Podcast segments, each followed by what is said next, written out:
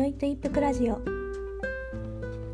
このチャンネルは日常的に介助が必要な人とそこに関わる人が障害者というだけで直面する社会の面倒くささからちょいと一服できるラジオチャンネルです。パーソナリティはヘルパーユーザー兼電動車椅子ユーザーののぼさんがお送りします。はい皆さんいかがお過ごしだったでしょうか、えー、今回も私が書いているブログの中でご紹介したい記事がありますのでそちらを紹介したいと思っています。ちなみに今朝に録音していますので、え外の音が 聞こえる場合がありますが、まあ、BGM として聞いていただければと思います。今回ご紹介するブログのタイトルは「福祉の世界に疲れないうちに」かっこ利用者編です。この記事は2020年3月6日に書いたものでだいたい2年くらい前に書きました。私は今関西に住んでいますがその前は北海道に住んでいました。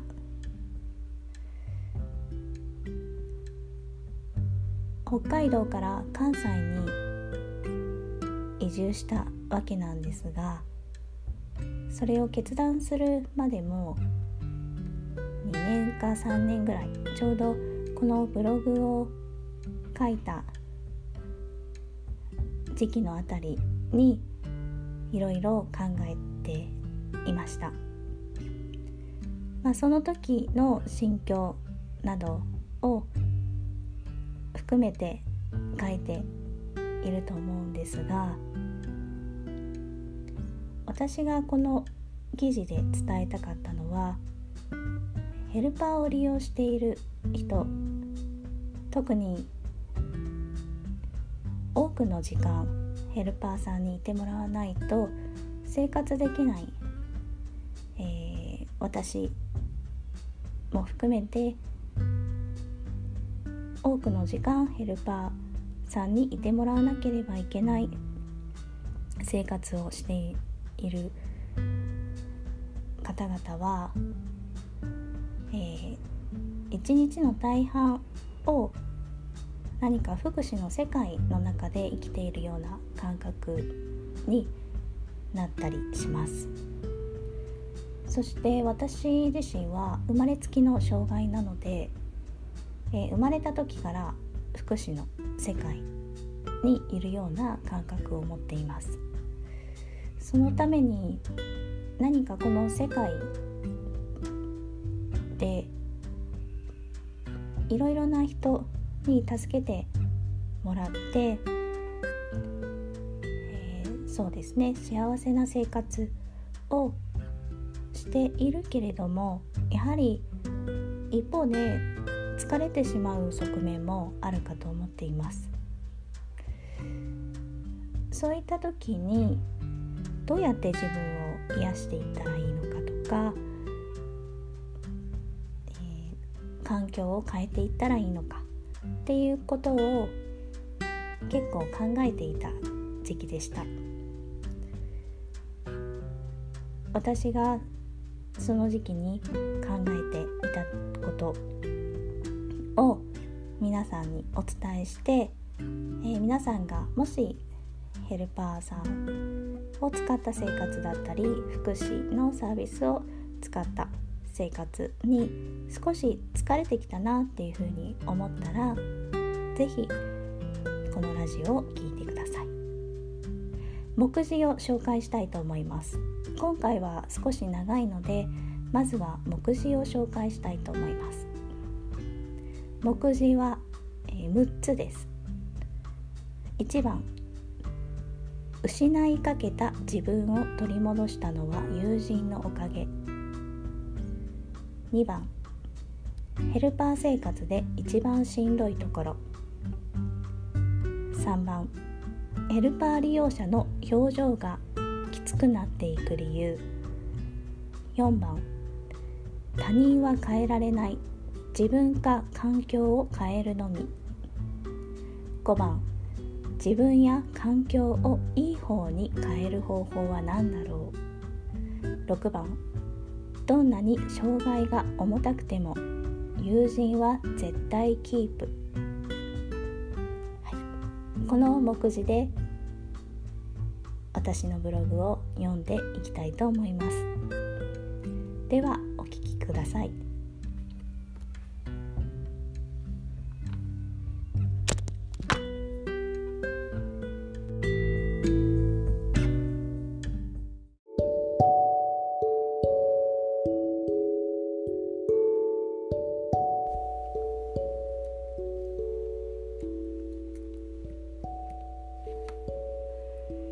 福祉の世界に疲れないうちにかっこ利用者編。失いかけた自分を取り戻したのは友人のおかげ。最近ブログを書く余裕のない日々を送っていた。ストレス状態がずっと続き良い文章も思い浮かばなかった。やろうと思っている勉強もストップし YouTube を見てひたすらイライラ感を解消しようとする日が続いた。体の痛みも日に日に増していきリハビリの先生を困らせていた。今はようやく自分を取り戻しつつある。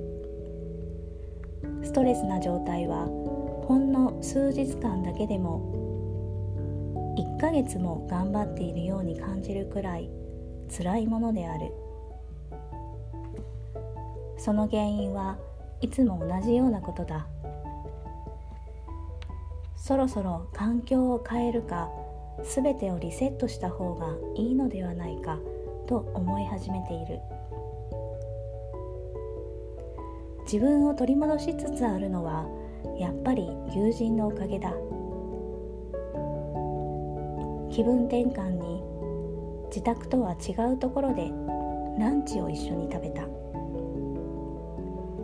実はただのコンビニのお弁当だし味噌汁を飲むとホッとするとか最近外に出られなくてストレスたまるよねとか簡単な会話だけだ。時間がスムーズに流れていく感覚。久しぶりに感覚を取り戻した。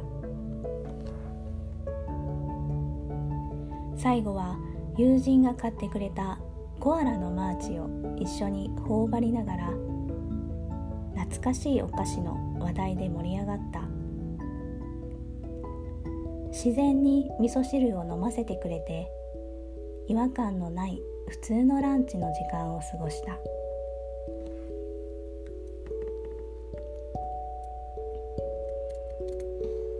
ヘルパー生活で一番しんどいところ。違和感のない時間に喜びを感じるのはいつも違和感のある時間を過ごすことが多いからだ。私はヘルパーさんに毎日月々で決められた時間に来てもらってトイレや入浴家事起床就寝時に必要な介助などを受けている。そのシフトを私自身が作っている。ヘルパーさんのことも私が一人一人面接をして採用するかどうかを決めている。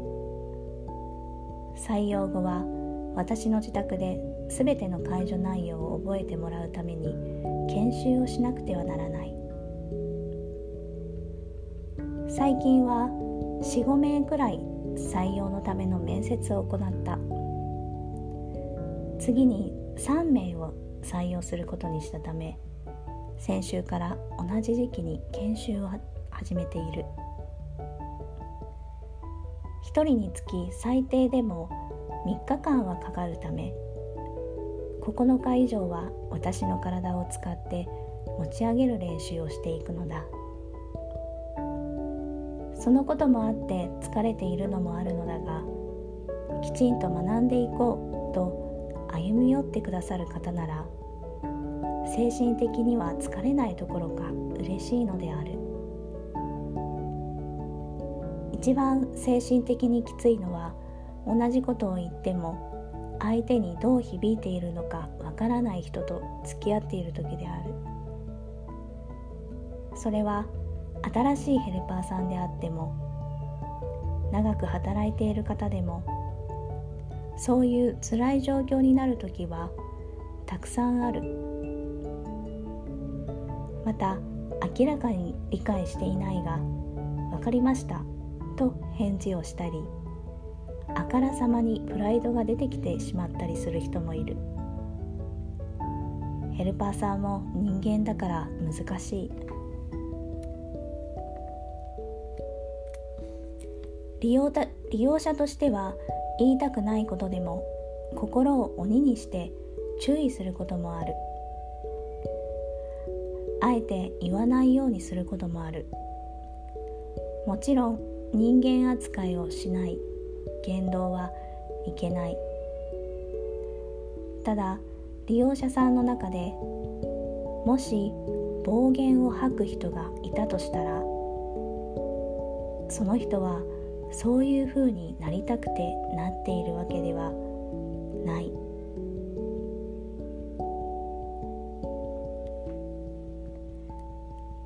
利用者の表情がきつくなっていく理由。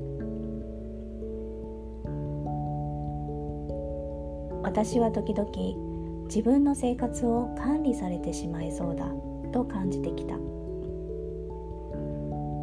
福祉の支援にどっぷりハマっている人は利用者さんの生活を計画することが当たり前になっていく。私は相談員の仕事を短い間しかしていないが仕事を一つ一つ終わらせるためにどうしても機械的に利用者と関わっていきそうになった。ヘルパーや相談員などの支援者にとってはマニュアルを作ることで仕事を上手に順番にすることができる。良くも悪くも迷いも悩みも持たずに済む。利用者さんの希望の変化に気づかずにいる人が多い。日常生活はそもそも決まりがあるようでないものである。おまけに水を飲むタイミングやコップを傾ける角度さえも決まっていた方が安心すると思う支援者だっている。人間の生活はずっと同じものではない。その日の体調や気分天気出会う人食べるものなどによって自分の生活を少しずつ変えていく。それ自体が楽しみである。ヘルパーを利用する人は出会うヘルパーさんとの経験によって表情がきつくなってきてしまうことがある。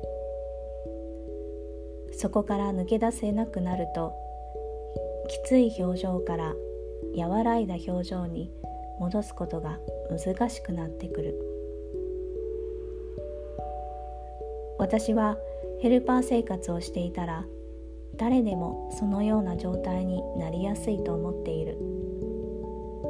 何気なくスムーズに流れる日常がヘルパーの悪気のない対応によってストップしてしまう感覚がある。ある程度そういうことになるのは覚悟はしているもののそればっかりに悩まされるといろいろなことを投げ出したくなってしまう。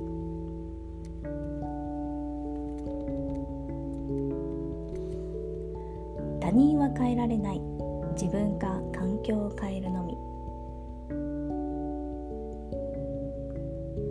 そこまでになる前に何かを変えた方がいいと思う。やってしまいがちなのはヘルパーさんは利用者の考えを変えたい。と思い利用者はヘルパーの意識を変えたい。と思うことだ。しかし一番難しいのが他人を変えること。残りは自分を変えるか環境を変えるかである。自分を変える時は特定の誰かのために変えるのではなく自分の今後のために変えようとした方がいい。それは誰かのために自分を変えてもその人が褒めてくれるとは限らないからだ。自分がより良い人生を送るために変えようと思うとその人の顔色を伺う必要がなくなる。環境を変える時は思いっきり変えた方がいい。私が仕事を辞めて自分の身の回りの人や物を整理したのと同じように少し勇気がいるが自分を先に変えようとするのを難しいと感じた場合はいつもの場所ではなく遠く離れた場所に行くと自分も変えられるスイッチが見つかるかもしれない。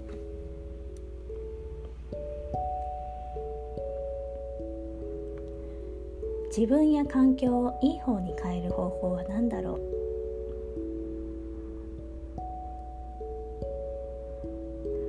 う？と言っても障害があったり外出に制限があったりするとどうにもできなくなってしまう私はインターネットがあるためにそれをフル活用して自分のことをいつもきれいにしようと思っている。自分や環境を変えるためのいろいろな方法を考えてみよう。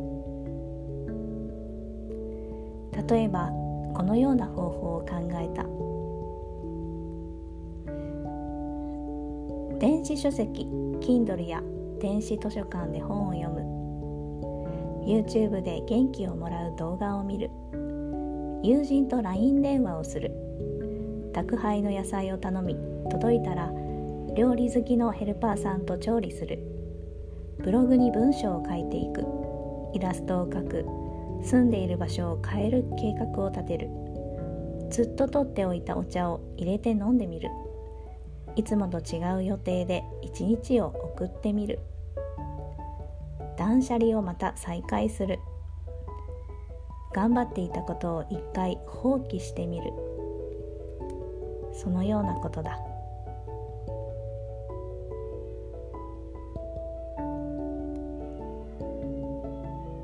に障害が重くても友人は絶対キープ。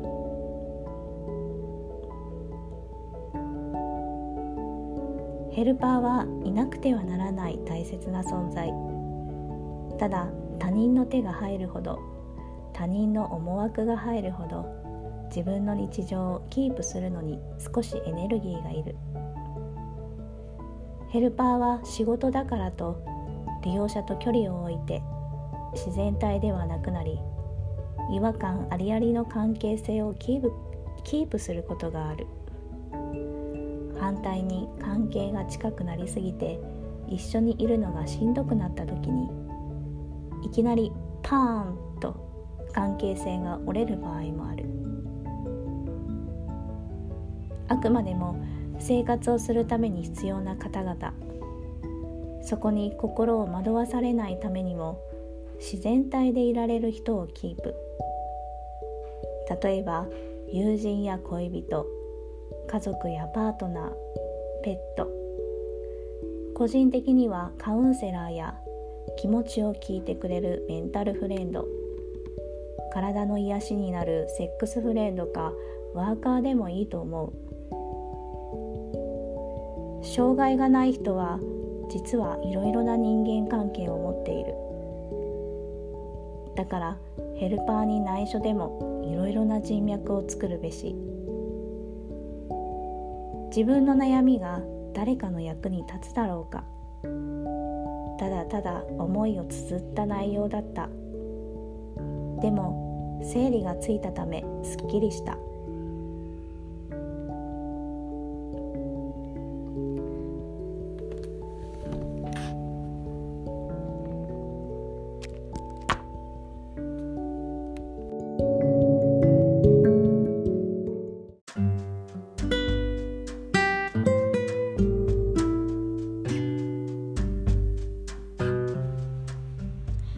はい皆さん今回の朗読エッセイはいかがだったでしょうか？今回の収録はここで終わりたいと思います。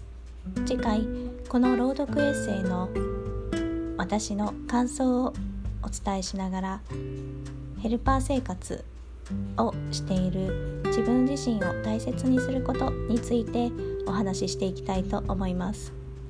それでは皆さん今日もありがとうございましたそれではまた。